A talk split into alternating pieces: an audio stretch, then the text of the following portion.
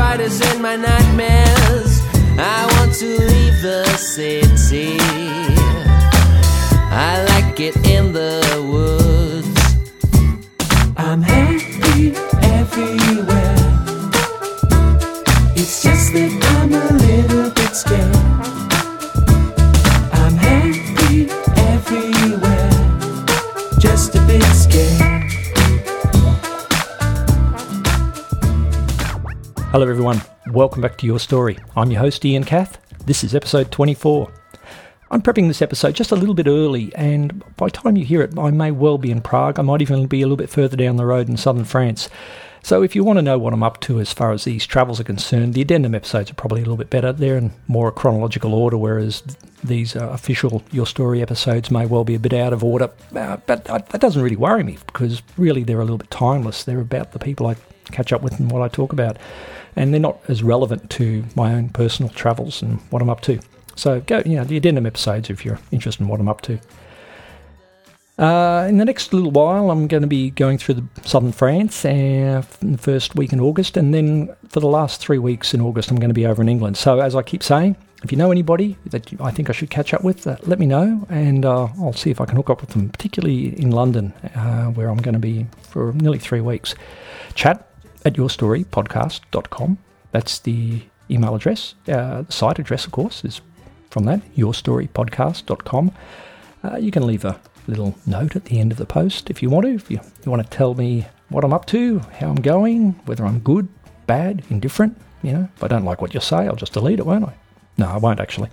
I, uh, I've heard of people doing that, and it's ethically not quite right. You, uh, you're supposed to leave everything up, and I think that's very valid. I'd love to hear from you anyway.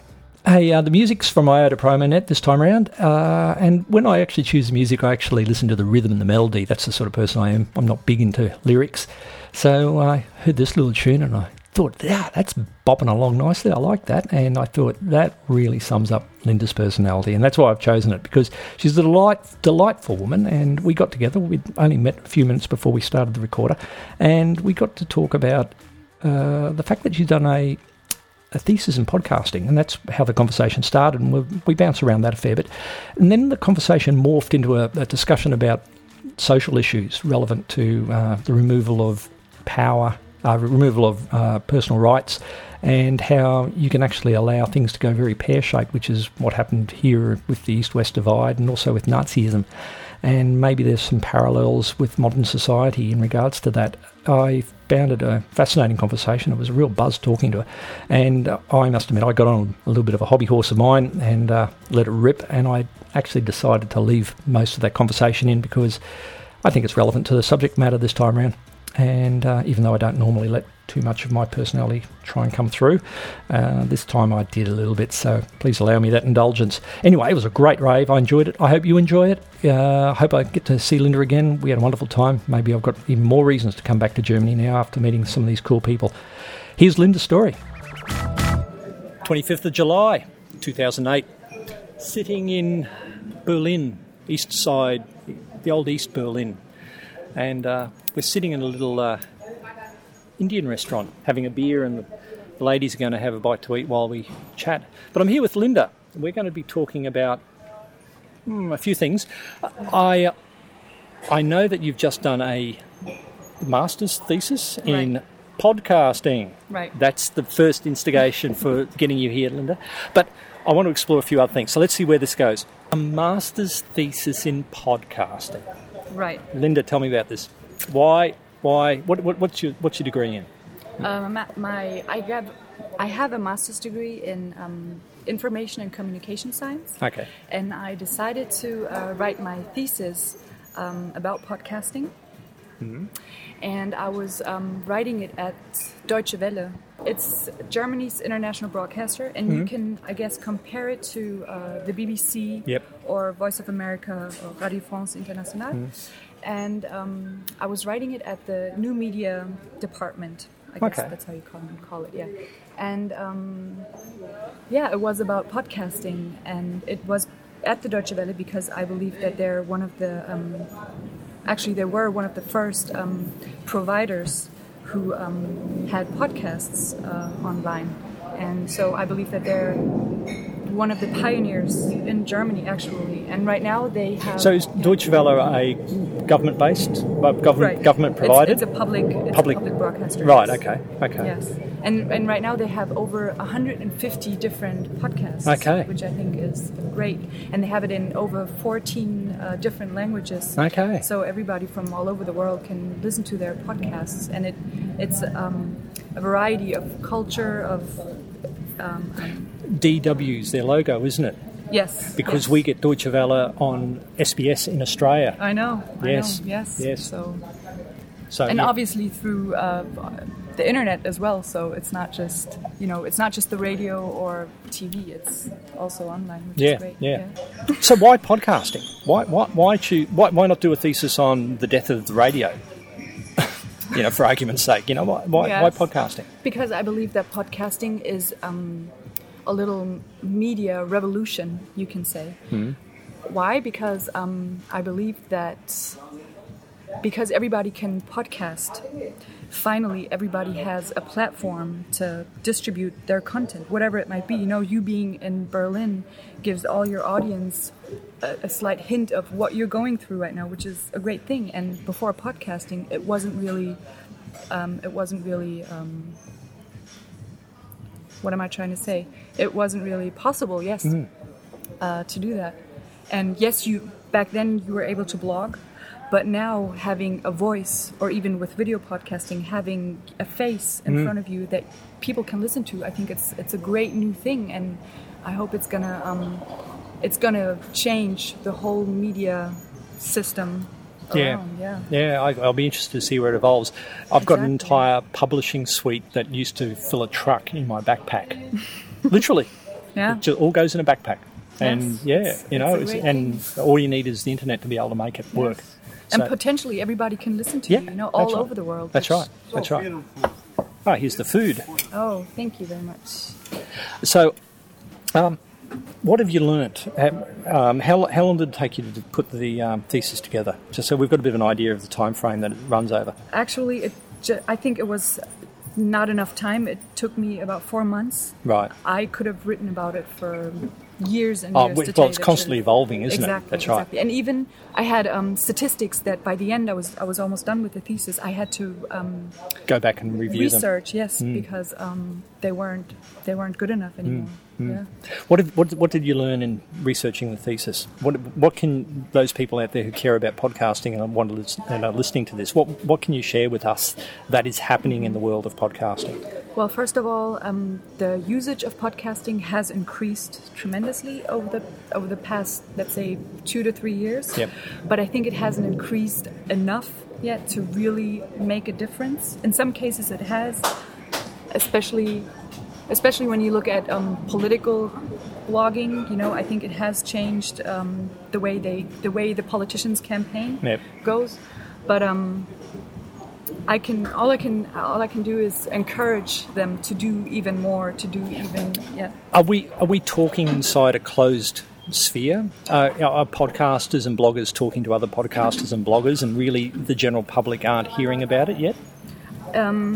I think it's evolving. It's um, more and more people are interested in it, so they. But I think there's still um, a lot of barriers that keep. What are those barriers, do you think? Probably they think it's too technical. It's too To listen to? to listen, even to listen to. Yes, but definitely then- to produce.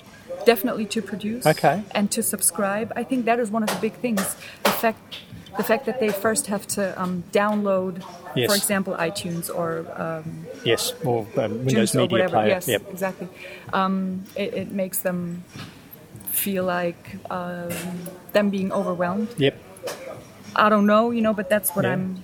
That's what I found out actually. Well, Romy said that she'd like to subscribe, and she wants me to show her how to subscribe. Yes, Yeah, and that yes. and that the fact that she's asking to be shown, I think shows that there's a problem. Exactly, and not everybody knows a podcaster like you are, Yeah. you know. So Yeah. just imagine the fifty-year-old being in his house wanting Mm. to subscribe, but he doesn't. He doesn't have a clue. Yeah. When when do you think we'll have what I call critical mass, Mm-hmm. where it'll go from that um, rarefied environment of podcasters talking to podcasters to it just exploding when everybody has got the car, has got the telephone, has you know it happens with all technologies. There is Right. critical mass where it just explodes.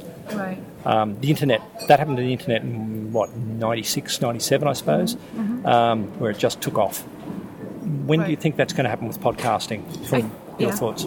I think um, it depends on uh, what country or what region you talk about. Okay. For example, in America, I even believe that um, there are enough people who listen to it and who, or who watch video podcasts. Um, where podcasters actually can make money off of it, which is a great thing because it encourages them and they can encourage more people, and you know Yep. it's like the snowball effect basically. I think in Europe we're not far from it, but I think it'll still take a few years. Okay. You can probably say how it is in Australia. And then in Asia, I think it's um, you always have to look at only certain regions. For example, in, in um, rural regions, obviously you won't have the same uh, podcast That's right. usage as in the big cities. Until, of course, we get incredible 3G technology Right. just soaking everything. Right, how they have in South Korea or something Yeah, like that. yeah, which is fast happening. Where Yes. you know you can be everywhere on the planet with 3G and just plug into it whenever you want it. Yeah. yeah. Now, I actually wanted to do that here, but I haven't been able to hook up to it. Mm. You know, it's disappointing. I can do it. I do it in Australia. I travel with 3G plugged in, but Really? here I can't do it because I've actually got to sign a commitment, a contract. They won't let me do it Oh, and it's bound short to. Yeah, Okay. they won't okay. let me do it for just one month while I'm here. Okay. Uh, I've been quite disappointed about that. So luckily, I've been able to pick up Wi-Fi. You know, Mm-hmm. but um, but I reckon next time I come to Europe, it'll be available. Mm-hmm. You know, so that's something that's still evolving. That is yes, Yeah. that is one of the things. So. Um, You've got a, a stack of papers here beside Yes. your meal that you're going. I want you to pick at while we're chatting. But um, in that stack of papers, do you see an indication of um, do you see an indication of when critical mass is going to happen? Can you look at the graphs and say, you know, at the rate of growth at the moment, it's going to hit 25% saturation and then it's going to go?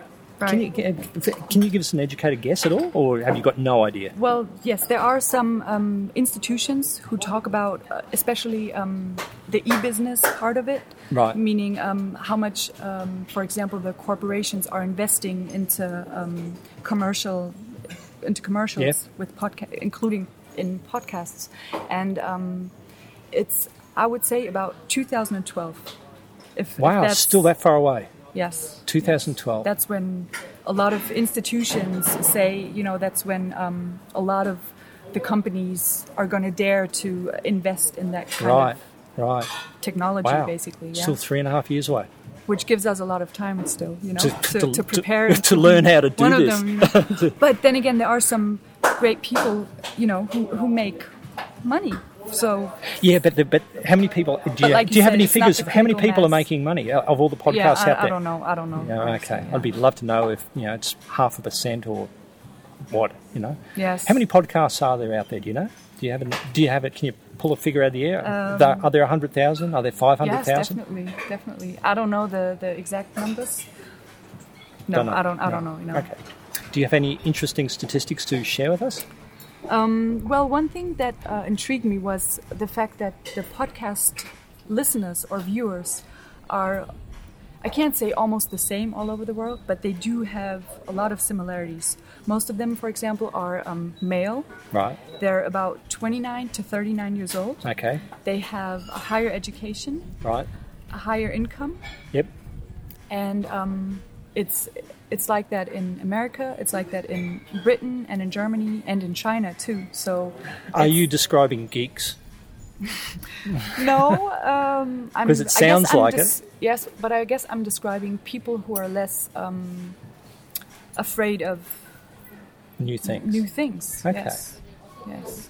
Okay. I- I so guess, how do you know, we get fifty-something women, Mm-hmm. and how do we get um, children on board? You know, teenagers. Yes. Are teenagers grabbing it? Are, are teenagers coming across? There are pod- some. There are some big communities, especially in America, who um, and and and yes, communities with just teenagers, and and um, they show their creativity, and most of them are, I guess, people um, who don't usually get to be creative in real life, you know, but in their second life they can.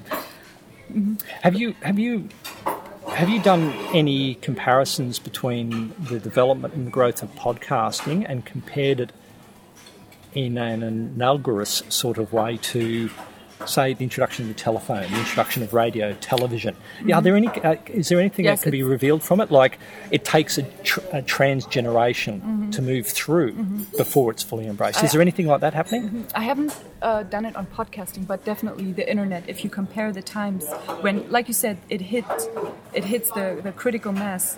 It, it, the internet is the most dynamic medium, obviously, of of them all, and more dynamic than the classic medium m- media. Um, but podcasting, no, I don't. The one big problem is that um, when you try to research on podcasting, there are not a lot of um, um, figures out there, statistics out there that you can work with. Why is that? I guess because it's such a new area that a lot of uh, institutions have to catch on that, and they have to understand that they have to um, research and do research on it. Right, right. I mean, there is a lot, you know, don't get me wrong, but it's still not comparable to when you look at all the statistics done um, uh, that are about TV or, you know, the usage of TV and stuff like that. Are there surveys on podcasting use out there? Yes, there yes, are people. I got some interesting um, results, especially for Germany. Share them with us. Um, I'd, I'd be, okay, I'd be, I'm, I'm, go sure, through them in my I'm sure there might be a couple of people listening to this who uh, might be interested in, In some yes, statistics. Well, well, you know, like the thing is, the reality, Germany will parallel, you know, US, Britain, Australia, you know, Western countries in a lot of ways.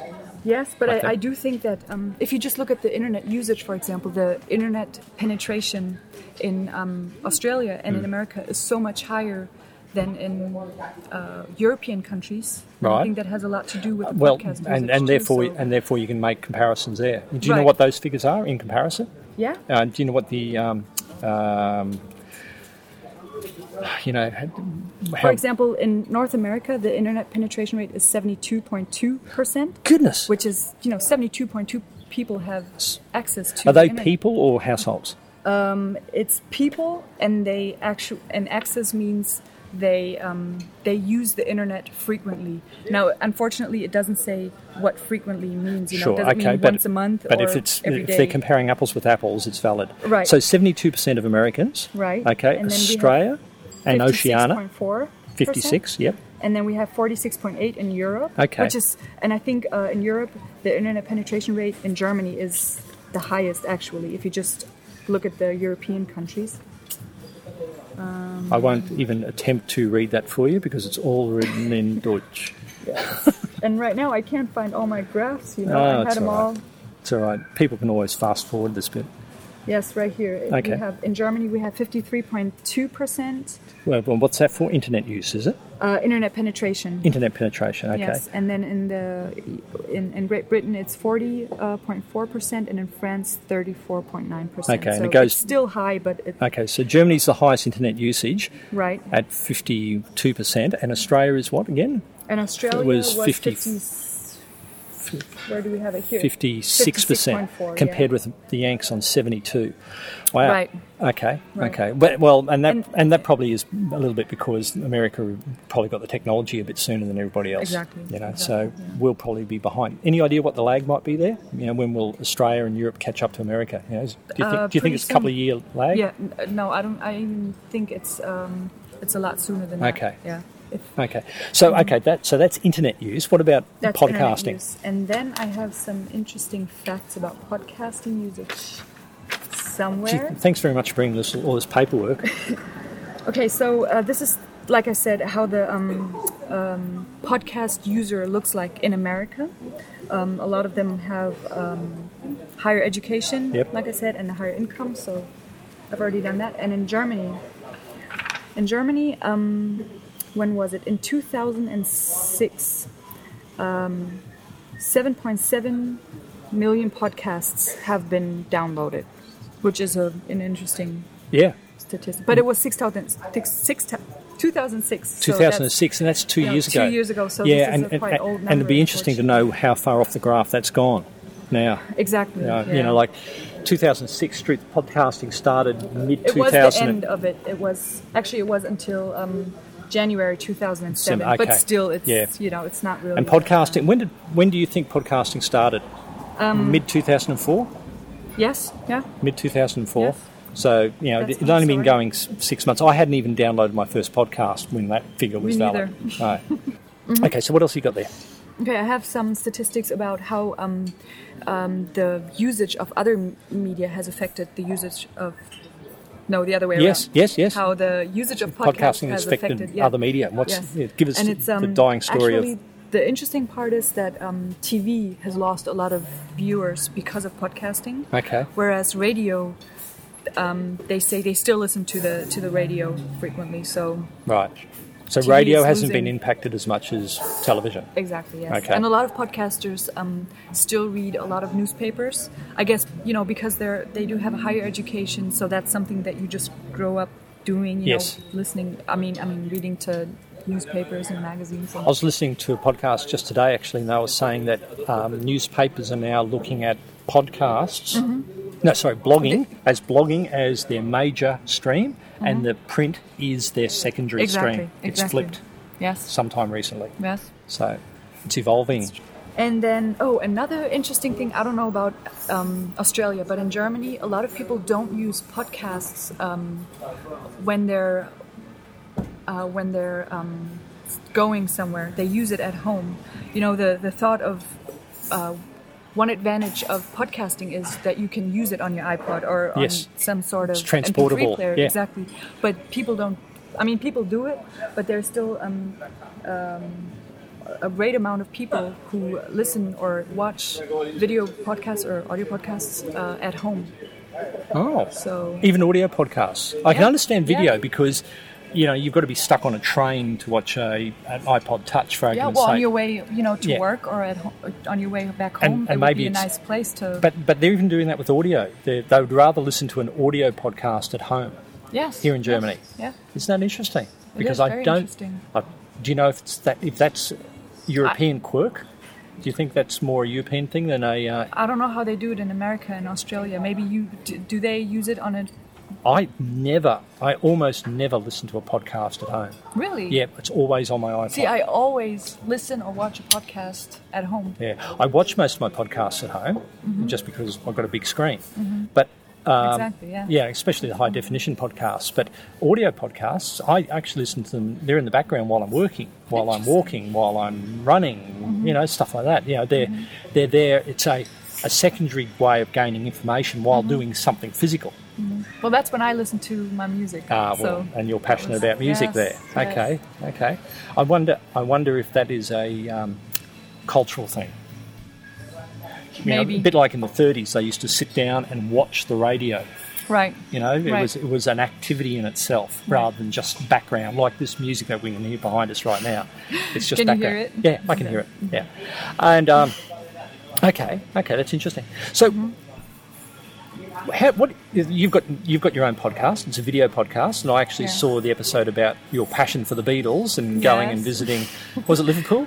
Yes. Yeah, you it went was and, Liverpool. and, and it's actually a good little video. On, okay, plug. What's what's your podcast site address? It's uh, lindarathwiggins.blogspot.com. Okay, and is that how they get the? And and that's That's how. that's You, my blog. And then I do have my podcast on iTunes okay, and they and on Blip TV. I upload it at Blip TV because I think they're the best. Okay, and how, how do they search on iTunes for you?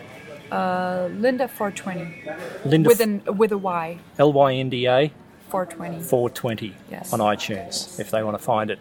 Uh, actually, I quite, I quite enjoyed it. It was a fun little video. Thank you. Why? Why? What, what, what's podcasting to you? Mm-hmm. You know, like for me, it's a lifestyle. It's an opportunity to shake up my world. If you go and read my stuff, Yes, and I love what you do. You know, you just travel around, and and that's your thing. That's your passion. And I wish I could do the same thing, but you know, just my day to day life, I guess, just has been. sure. You know, it, it made it not possible. Yeah. I'm going to go broke doing this, by the way. I'm going to slowly lose it all. That's so funny. But um, but it was actually it was two things that got me into um, podcasting. It was uh, one I was um, upset with what TV has been offering us. You know, which is just a bunch of Big Brother. What's like wrong? that. What's wrong with Big Brother? nothing. It's a cultural icon. It's rubbish. It's, it's really it's Come on, really say it. bad. It's horrible. It's horrible. It Yeah. is. So Okay. I got more and more upset with uh, watching TV, and so I um, Do you have a TV? No, I don't. I don't have TV. I don't have radio. I just have my computer, which is broke right now. So Yeah, I got Oh, rid of my TV seven years ago, and really, yeah, I, Wow, I, I was actually one of the first, I think, because the majority of people around me now don't have televisions. Yeah. It's it's actually normal. If when I say that I don't have a TV, people now go, "Oh yeah." Oh, Whereas seven years ago, they go, "You're a freak." I think people still say that. People still can't really picture. but twenty somethings like you, actually, the majority of them, from my observation, don't have televisions.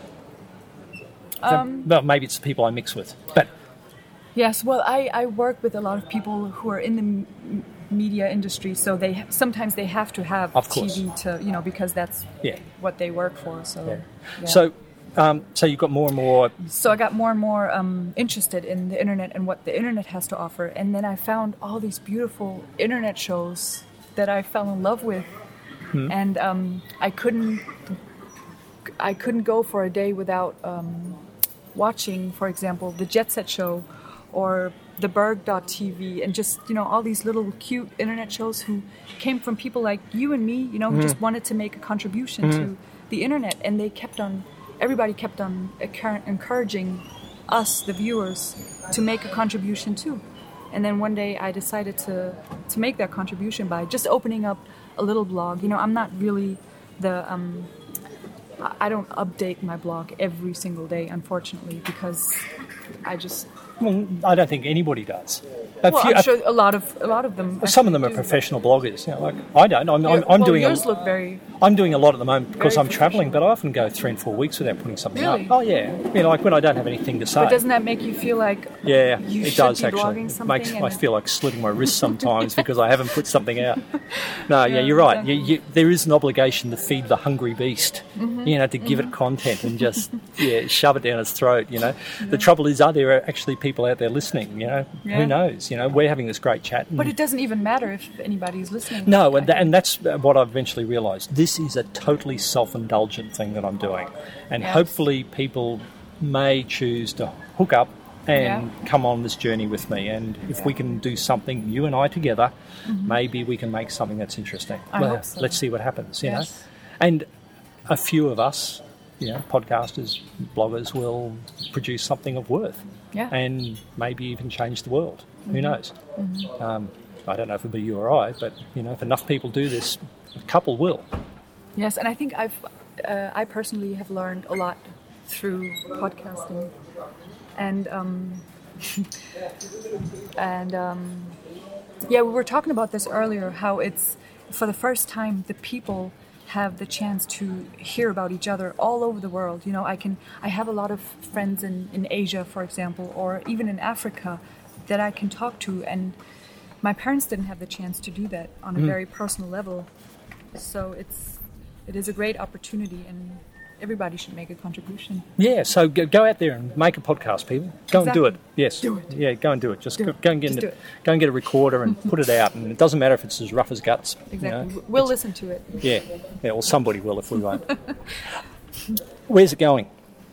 Um, Is is um you mean podcasting in general? well, yeah, and the and the old media. New media is coming through, new forms of publishing in all of its different styles. Um, and Wi Fi is eventually going to descend like a fog on the planet, and it'll be ubiquitous, and everybody will be plugged into the net permanently, probably through some sort of cerebral implant. But what's going to happen to old media? What's going to happen to newspapers, radio, television as we know it? Is it just going to morph into it, into new media? Or will it die a slow I, and th- I painful think death? um, books and magazines and newspapers will, will never die because they haven't so far. Um, but I, and I, to tell you the truth, I don't even think that that much will be changing, unfortunately, um, right. because um, the the big companies will just put their stuff toward um, through the new medium, basically. They they will distribute their content through internet Right. having you know internet TV. Yep. So our political overlords, our And- will and- just and basically be republish through this new system Yes. and still control us. Yes, unless you know we really. I mean, we just talk about encouraging people and, and we're joking about it, but this is actually pretty serious because we do have the chance to, to change it. And if, if not a lot of people um, will do that, then nothing really will change. And I was just thinking the word revolutionary. Yes. It is It is very revolution. you know, like yes. there is a possibility to overthrow the status quo. Exactly, exactly. And you were talking earlier about being radical, you know, starting the podcast, and it is because, like I said, potentially everybody could be listening to you. If, Do you know what I mean? Hmm. If you've got something worth to say. Yes. That's Yeah. right. That's right. I sometimes fear that as so much good things when they get started. I remember when cable TV came to Australia and was being sold as educational material for your children, um, being able to save on how many videos you hired because you can watch it, and and and no advertising. And since then, we've seen dross te- television, um, and you know movies are okay, and advertising has crept into cable television, um, and we'll basically sold a pup, as the Australian saying is. It it's it got corrupted. You know, the ideals of it were corrupted. And I know that from historically back in the 50s when television rolled out in Australia, it was sold the same way. It was sold as this educational medium that will revolutionise the world. And eventually it got corrupted by the mass media. yeah. My fear is this is going to go the same way. Mm-hmm. And sure, there might be a few people out there like us, which are a bit like the ham radio operators operating from their shed in the backyard with nobody listening. You know, there's there's huge potential, mm-hmm. but big business creeping in and doing what they've always done, where they actually sell podcasts and blogs that mm-hmm. appeal to the masses at a very base level, will win out in the end, mm-hmm. and the potential revolution will be overwhelmed. I, I think that's happening right now. Even if you look at the top ten uh, uh, companies worldwide, they all have podcasts, and um, obviously, a lot more people will listen to their podcasts rather than to our podcasts, unfortunately.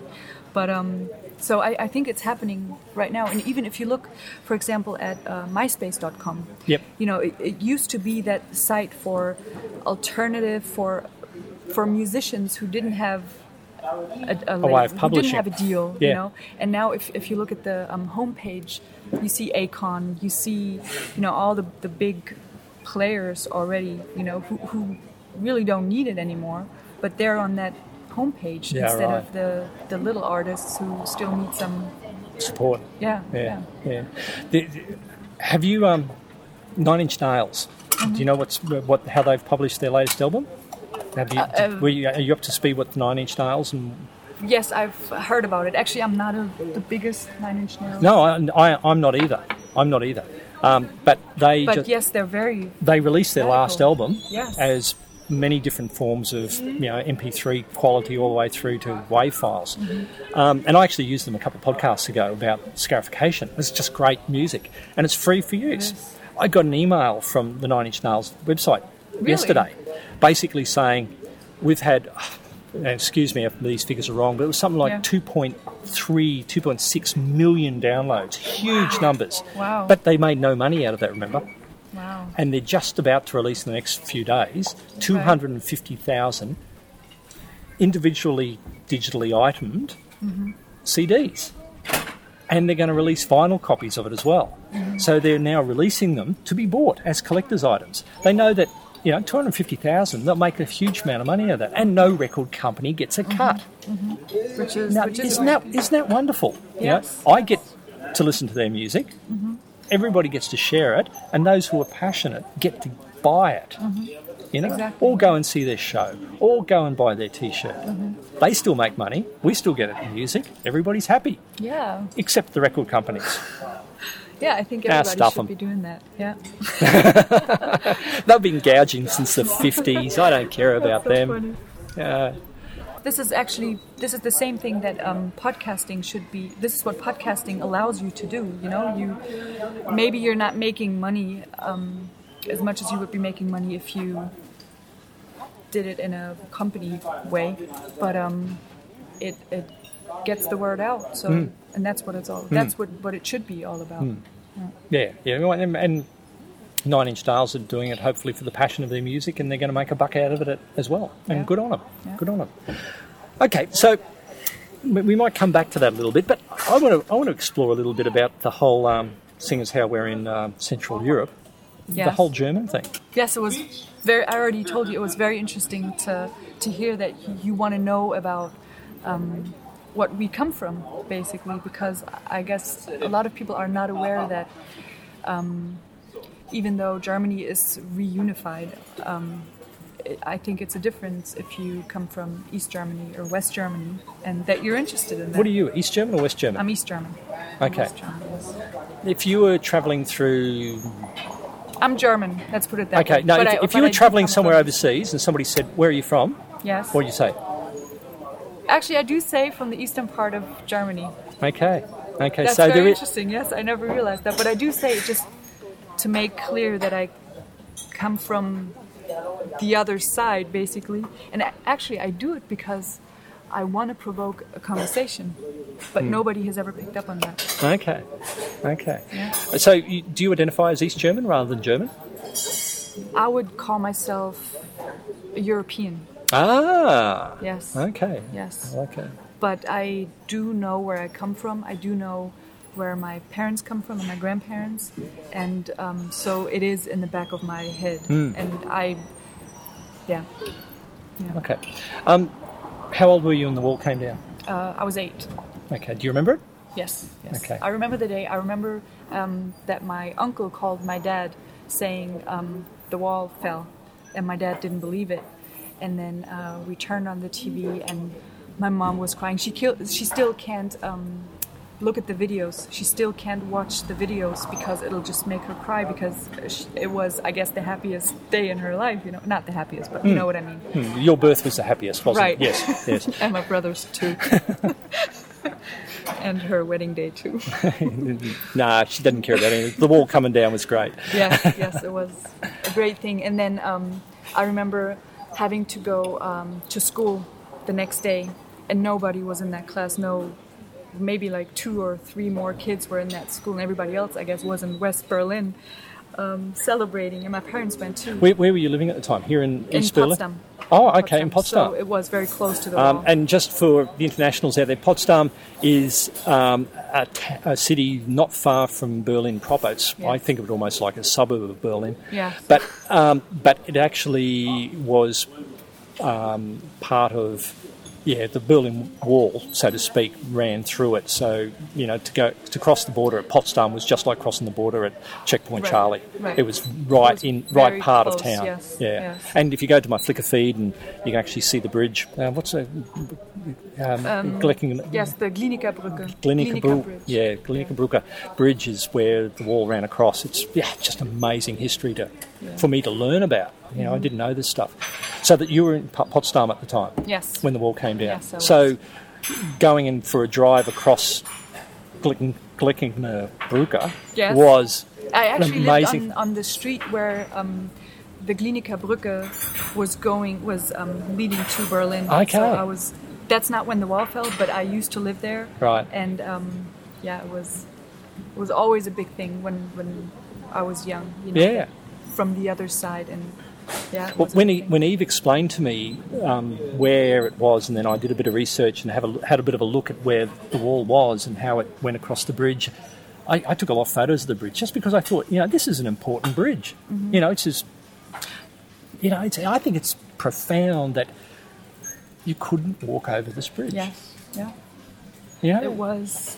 I think, and I'm still mad at how um, the nation, uh, the East Germany, was paralyzed. You know, they they um, the people didn't do anything against it, and it it amazes me how they how they accepted that for 40 years. Do you know what I mean? The fact that You know, I actually think that it's easy, and I think it's happening right now at the moment. you're absolutely right. is, it is it's slow removal and slow and gentle change that you don't actually see the change happening. Like, sorry, you can't cross that road now. We've put a, a bit of barbed wire. Well, you jump over it, like that famous photo of the East mm-hmm, German mm-hmm. soldier Right. jumping over the barbed wire. Well, you can jump over it. Well, if you knew that they were going to build a wall there in three weeks' time, Everybody you would've. would jump over Yes. it. But they probably thought, oh, better not. Mm-hmm.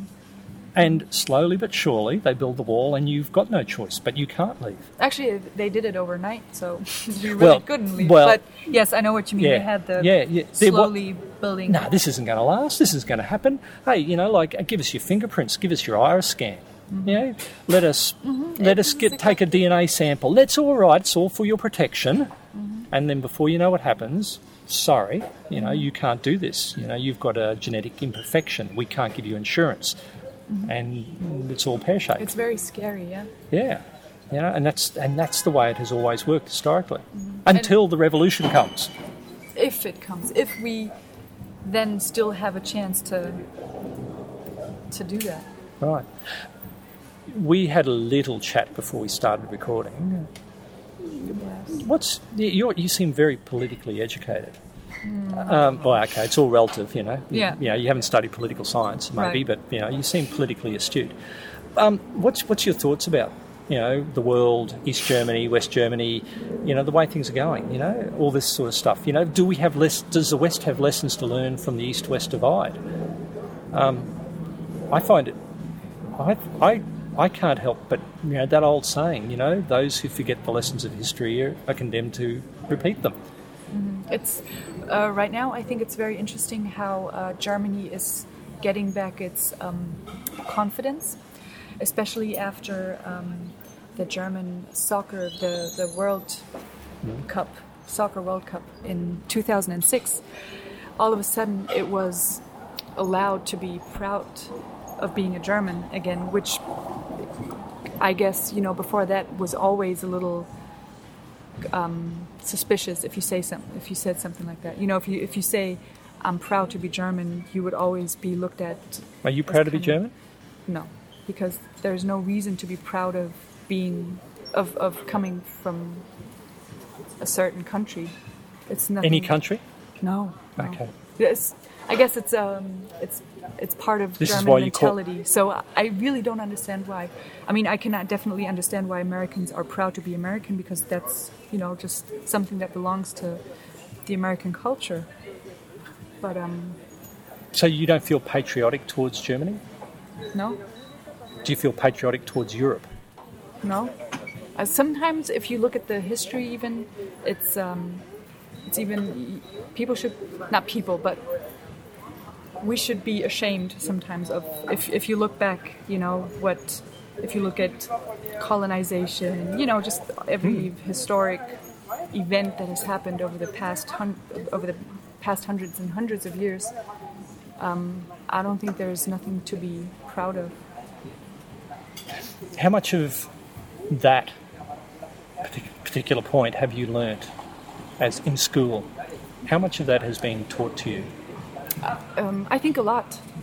I think a lot. Uh, we, if you just look at um, World War II, for example, it's been covered in English, in German, in political science. In our school, I don't know how was it Romy school, but it's been covered a lot, and I think that has a lot to do with my mentality right now, not being proud of Germany. You know, it's it's not that I'm ashamed or anything. It's just I have a neutral feeling towards. Is there is there a coming- shame? Is there a collective shame in Germany, uh, particularly about World War II and Nazism? I don't know. I don't know. I would say yes and no. Some people do feel that way, and some people don't. What about your parents' generation? Uh, Who are about my age. Yeah. I was born in 1960, so they're, they're around that age by the Yeah, sounds of it. Yeah. yeah. What about their generation? Um, coming from East Germany, I think that subject hasn't been covered as much as maybe in West Germany. So I think they're also a lot more neutral than. Right. I don't want to say anything wrong. I don't know. You know, it's really. No, it's just your observation. You know, like we. we those are be- very big issues, and I'm still on the way of finding where I'm standing at. You know, it's I, I still don't know. I, I I still have to learn a lot, I guess, about German history, about the world, world history, and um, it's uh, it's a process. What about what about the fact that Germany is dissolving, along with every other country, into the United States of Europe? What, what well, about? that's very provocative. United States of Europe. Well, it is. It is. You can't deny it. You know, you're looking at you're looking at um, one currency. You're looking at um, at one government. You're Yeah. looking at the Lisbon Treaty to uh, basically try and consolidate all that. It Yeah. is becoming the United States of Europe. Uh, yes, and um, I have a friend in Brussels, and I just visited her a few weeks ago, and she um, told me about certain laws that they're working on, and it's affecting us in Berlin, obviously too, or in Germany and in every other European country too, or at least the countries that belong to the European Union. But um, it is a little scary to, to see how um, people that don't necessarily live here um, decide over the laws. Can you see a contradiction in that point and what you said earlier about? A contradiction? Yeah, you said Yes. you're European. Yes. And now you're saying people out there Yes. are deciding about you, which means you're inferring a separation. yeah. Whereas if you're all European, if I the decisions the are made in Europe, But like I said, it's a process, you know, it's a hmm. learning process. So on the one hand, it's scary. On the other hand, I wouldn't, you know, I'm not proud to be German and I feel like a European. But yeah, there is a contradiction. it, it's interesting for an Australian. You know, like Australia is bigger than Europe by several Mm-hmm. factors, and I can travel six hours on an aeroplane to Perth. And I'm still in Australia, and I'm still talking to Mm-hmm. Australians. crazy, yes. Yeah, for you it's crazy, but for me, to the idea of travelling one hour and being in three different countries is bizarre. You know, like, and the fact that I went to Poland the other week and I didn't have to travel a couple of hours over the ocean to get somewhere, to get to Well, another how country. is it? Do you do you see the different culture in Poland? Do you see Yeah, the hell yeah. Do you see differences in Australia when you? No. you don't. No, and that and that's, I believe, purely because of our history. In Australia, we didn't have separate colonies that evolved over hundreds of years into their own culture, divided by a river or the Alps or something like that. Um, we were, you know, Australia's 220 years old, and um, they basically transported us there, and all of a sudden we had cars and easy transport, and we didn't have a time to develop individual cultures, even though we were separate colonies up until 1901. And then those colonies federated to form Australia. So we were separate countries, so to speak, but um, but we didn't have time to develop a, com- a culture. We were all British. Uh, whereas here you had hundreds, thousand years, you know, maybe longer if you look at the Scandinavians, to develop true, rich, vibrant cultures, and that still exists today. So when we jump in the car and drive an hour and a half up the road to Poland, and they're using a different language, and I can't talk to them, you know, like Yes. how can this be? You know, they're they're a suburb. They're where my mother lives, mm-hmm. away from me, and they don't speak the same, you know, language. Yeah. I, I find that really quite profound. Mm-hmm. And then there's this different differentiation that you have between people who live so close and genetically are the same. You know, the, remember the Poles and this part of Germany was all Prussia. There was no border. Yeah. You Yeah. know, this is where my ancestors came from. This is where Mine- your ancestors mine came too. from. And there was no border. And then all of a sudden, in what was it, 48, this make believe border border's created through Germany, and you identify as East German. And it happens again. It was yeah the the wall was built in uh, 61, yeah, but- but- before that, obviously, they had the um, nation divided into the four Yes, yeah, sectors. yeah, I think 48 that happened. I, Yeah, I could be wrong, but I think it was 48, I think, 48, yeah. um, when they actually decided this is east and this is west. Yeah. Um, a, Yeah. a, a fictitious border. Culturally, no difference. Families separated, but one person's east and one person's west. Yes, yes. And I was, um, I was working in Bonn for a few months, and I was thinking back then when I was there, what would I do if somebody built a new wall from, you know, um, built a new wall, and then I would be separated from my parents, for example, because this is what happened to our family as well. You know, we had we had uh, aunts and cousins living in West Germany, and then all of a sudden we weren't allowed to uh, f- talk to them over the phone. We we weren't allowed to see them anymore, which is crazy. You know, if if you think about the people who who let that happen. But like you said, you know, we're letting it happen right now. Maybe too. we We're, we're being more and more transparent, which is um, which is a very scary fact as well. But Yeah. Um, just the fact that we're making this podcast means that you and I could be, you know, sort of put on a some sort of list somewhere. Yeah. you know, I, it wouldn't surprise me, you know. Um, yeah, I was going to get one for you as well. oh, okay. Um, Yeah, that's getting warm. Zwei. Zwei. I find many aspects of Germany um, confusing. Um, of Europe, you know, the fact that you can have different cultures across a river, the fact that um, the which fa- is great, right? Isn't that Well, great? it, well, it is good in some ways, but it's just odd. it's no, just it's great in every single way because the multiculturalism Yes, that yes, you it- have, it's Yes, it is good in that sense. yeah. As long as they mix, of course. Yes. And, and people mix more and more, and that's why Europe is more important than maybe individual countries. But it is just very unusual from an island continent where we're primarily the blend of cultures that we are. I, but I also find um, the fact that there was a wall here and that what that's created. Um, I, I find I am. I have been aware of the Germans that I've met in the last couple of years that there is this awkwardness, the what? awkwardness, what I call the collective guilt of World War II. Um, and I've noticed your generation's pretty cool with it. You've sort of gone. It's in the history books. You know, But I you taught still it? feel it? but I but I do feel like a lot of people don't feel that way. I still I still feel like my generation is responsible to to um, make up for it, Hmm. and also to keep that in mind. Because a lot of it's very interesting uh, in in Germany. The people, um, the way the Germans are portrayed, is more and more. How do I say that? Um, they're I don't want to say victimized, but we talk more about how do I say that? Usually, we always say, okay, we were the bad guys, and now it's turning into, okay, but we had to go through some really hard stuff too, which is right. But it's interesting how the tables have turned a little bit. You know, how we're looking at it not so much as, oh, we're guilty, but more and more like, well, we, we were victims too, hmm. you know? And that's actually the point. I, and here's my chance to actually put my plug in for this. Is it's Dunker. It's not. It's not the Germans who perpetrated the war. It was the Nazis, and there is a significant difference. You know, the Nazis started the fire in the Reichstag and killed a lot of good Germans who were trying to prevent them from taking over, and the Nazis took over, and then they basically pushed their way through the um, the German population.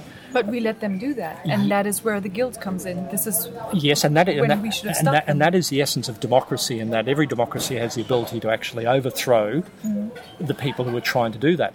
And that's something that we all should remember and learn from. But that can happen in any culture, where through the slow removal of rights, you eventually allow uh, the brown shirts to go and jackboot somebody again.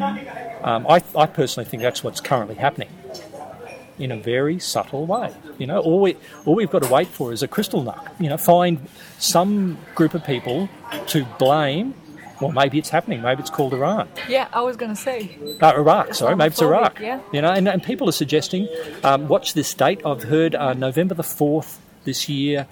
for a potential invasion of Iran. Wow. So, you know, let's see. Let's see. Yeah. You know, but after Bush leaves and before the new president comes in, when he's still got authority, let's see what happens, you know? An opportunity to go in there and create a scene. Um, you know, it's conspiracy theories and all that sort of stuff, but maybe, you know, because you create a monster and then you can remove, as you said before, I think before we started recording, you can remove their rights by creating a monster in somebody else.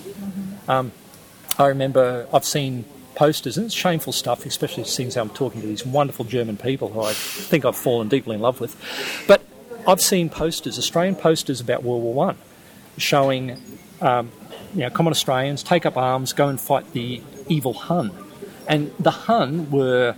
World War One helmeted, you know, spiked helmet, you know, Kaiser type helmets, and they were portrayed as gorillas they were monsters, and they and it was necessary to dehumanise the German population so that mm, the British Empire could go and fight them. And I'm sure the same thing happened in reverse here. Um, you know, we dehumanise the Arabs so that it's okay to kill them, but the reality is, I'm sitting here with 60 years ago my enemy, and you're you're lovely people, you know, like Thank you. and this is something that I, I, I've actually thought about this a fair bit since I've been here.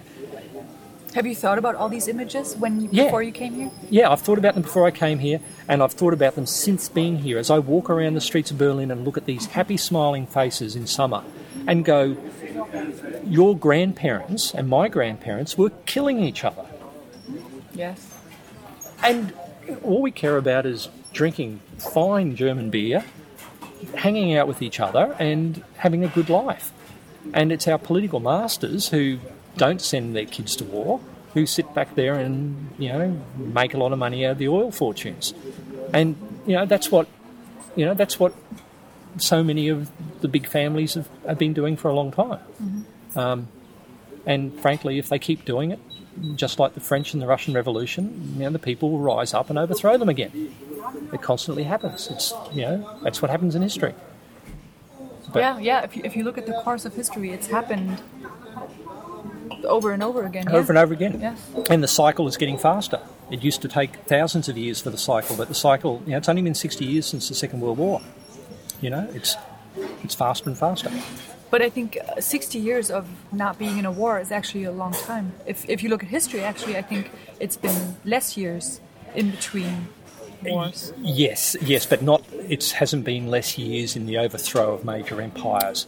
And I'm thinking things like how long did the Egyptian, how Right, long did the right, Russian okay, yes. empires, the the Ottoman Empire? They all lasted for hundreds, if not thousands, Yes. of years. Whereas the, Rus- the American empire is all but over.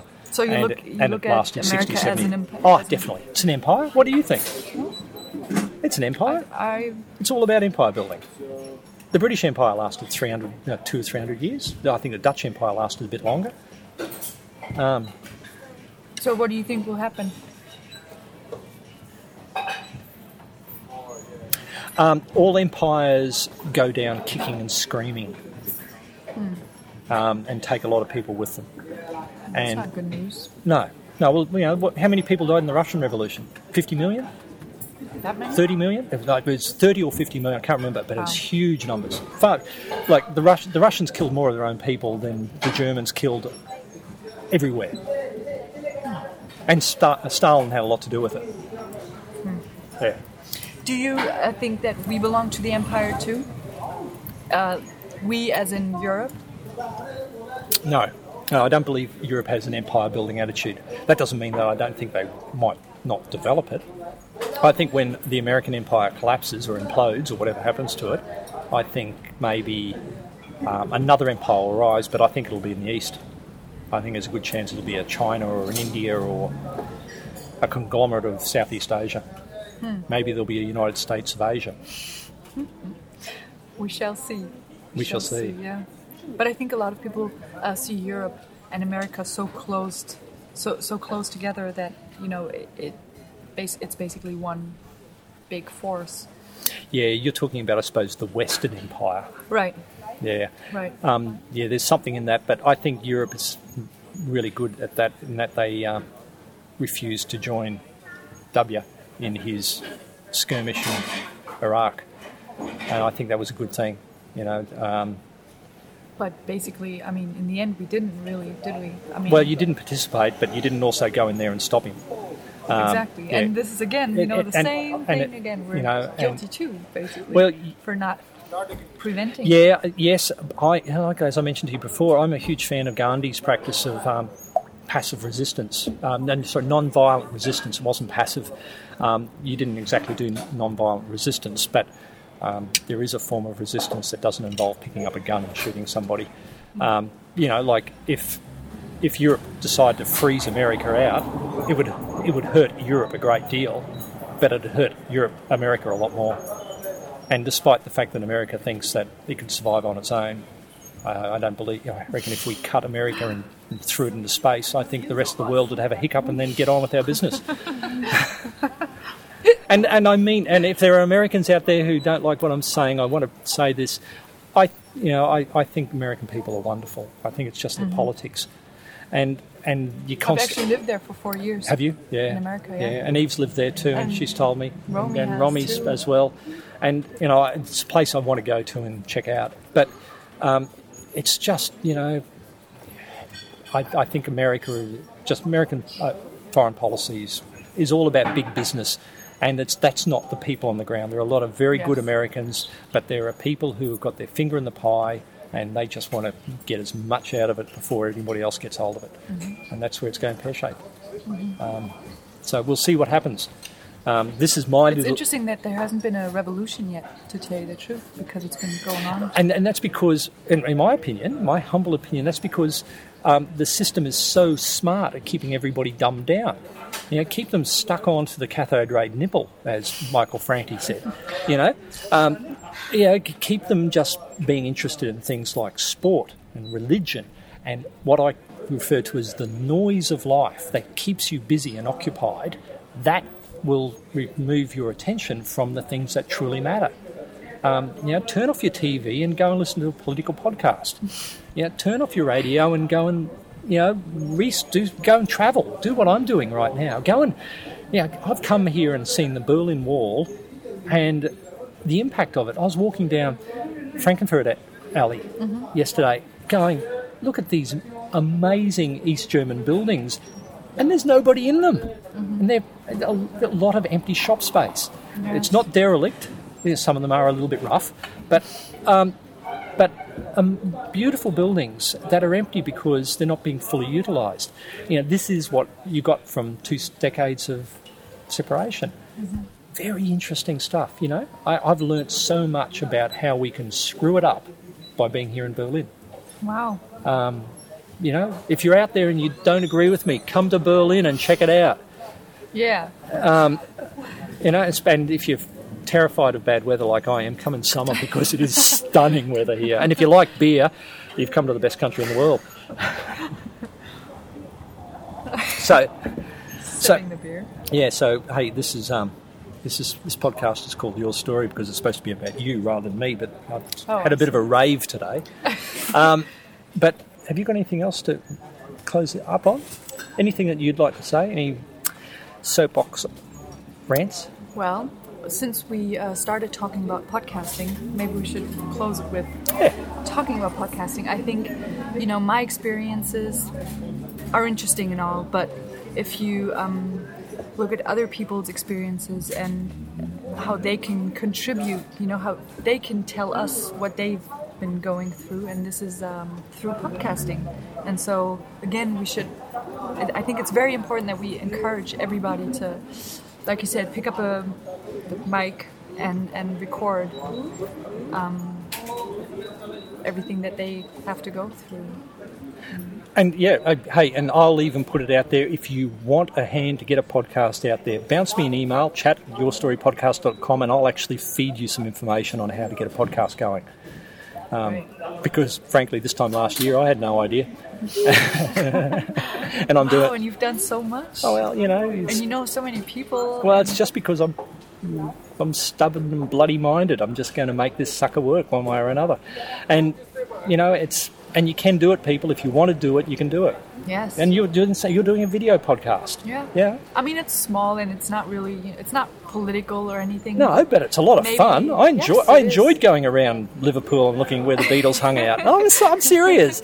And the mix of the Beatles music in it, even though it's co- not, probably all copyright protected, but we won't mention that. Copyright what? It's all in Creative Commons, isn't it? Beatles. it is. It is. Um, but it was wonderful. It was Yeah. wonderful. That probably just sold another five Beatles albums, so they've got nothing to complain about. So um, yeah, no, I, you know, it's a ni- it's a good little podcast, and you know, and I'll put some links in the site and all that sort of stuff. Um. So yeah, go and do some podcasting, people. Agree? Yeah. Yes, I do. I do agree.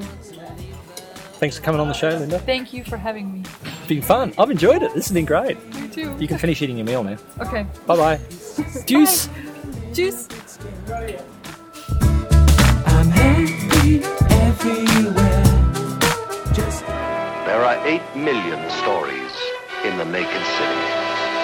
This has been one of them.